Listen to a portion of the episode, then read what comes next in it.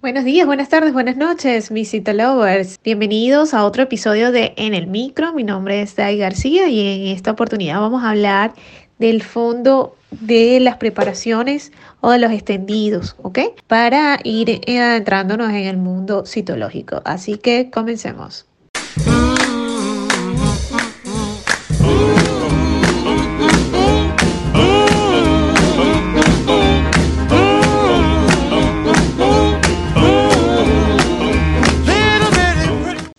Interpreta teniendo en cuenta el contexto clínico, el fondo de la preparación puede ser muy útil para llegar a un diagnóstico correcto.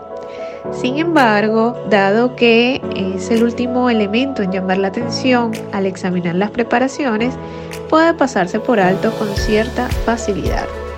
Por lo general, el fondo de la preparación puede clasificarse en hemático, inflamatorio y necrótico.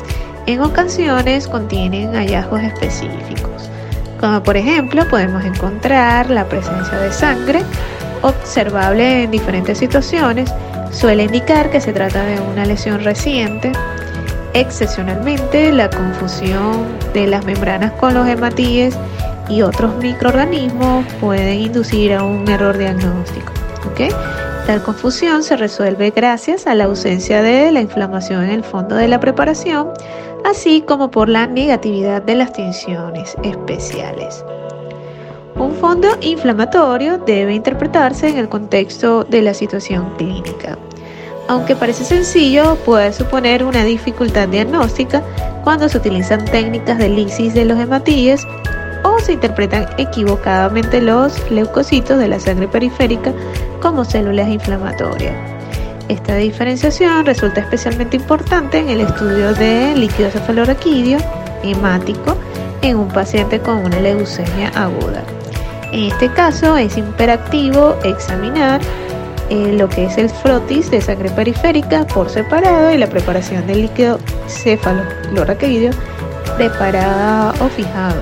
También se confunden a veces con carcinomas algunas respuestas inflamatorias exuberantes de tipo granulomatoso o santomatoso, que a su vez pueden encontrarse en las cercanías de un casino. También podemos encontrar un fondo necrótico que asimismo constituye una fuente potencial de, er-, de errores diagnósticos. La diátesis tumoral también asociada por lo general con malignidad o necrosis de tipo coagulativo puede observarse en tumores benignos con fenómenos de infarto, ya sea espontáneo o secundario a la punción aspiración con aguja fina. Por ejemplo, las muestras tomadas por aspiración del tiroides muestran necrosis coagulativa hasta un 10% de los casos. Como norma habitual, la necrosis se acompaña de una respuesta inflamatoria aguda, pero hay que intentar diseminar si la inflamación es la causa de la necrosis o su consecuencia. Es preciso recordar también que la necrosis tumoral puede mostrar inflamación de menor cuantía que la necrosis debida a un proceso inflamatorio. En lo que son, eh, por ejemplo, tumores en la región de cabeza y cuello, es necesario determinar un proceso metastásico ganglionar o diferenciar de un carcinoma epidermoide.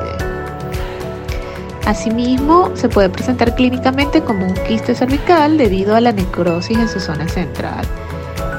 Aunque ambas lesiones tienen características comunes, solo la presencia de las células viables con criterio de malignidad deben sugerir el diagnóstico de malignidad.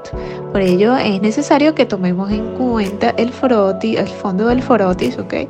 pero no va a ser el único criterio a utilizar para el diagnóstico, ¿ok? todo en conjunto.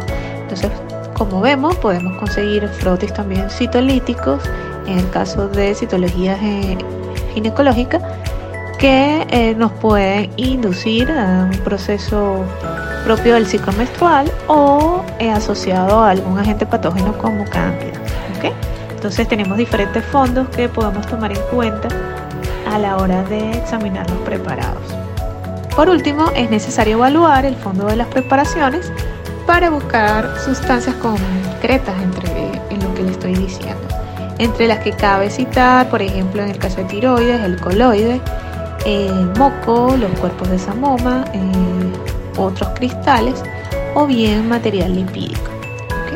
La presencia de cualquiera de dichas sustancias que hemos enumerado en este episodio con respecto al fondo nos dará una gran utilidad en el diagnóstico.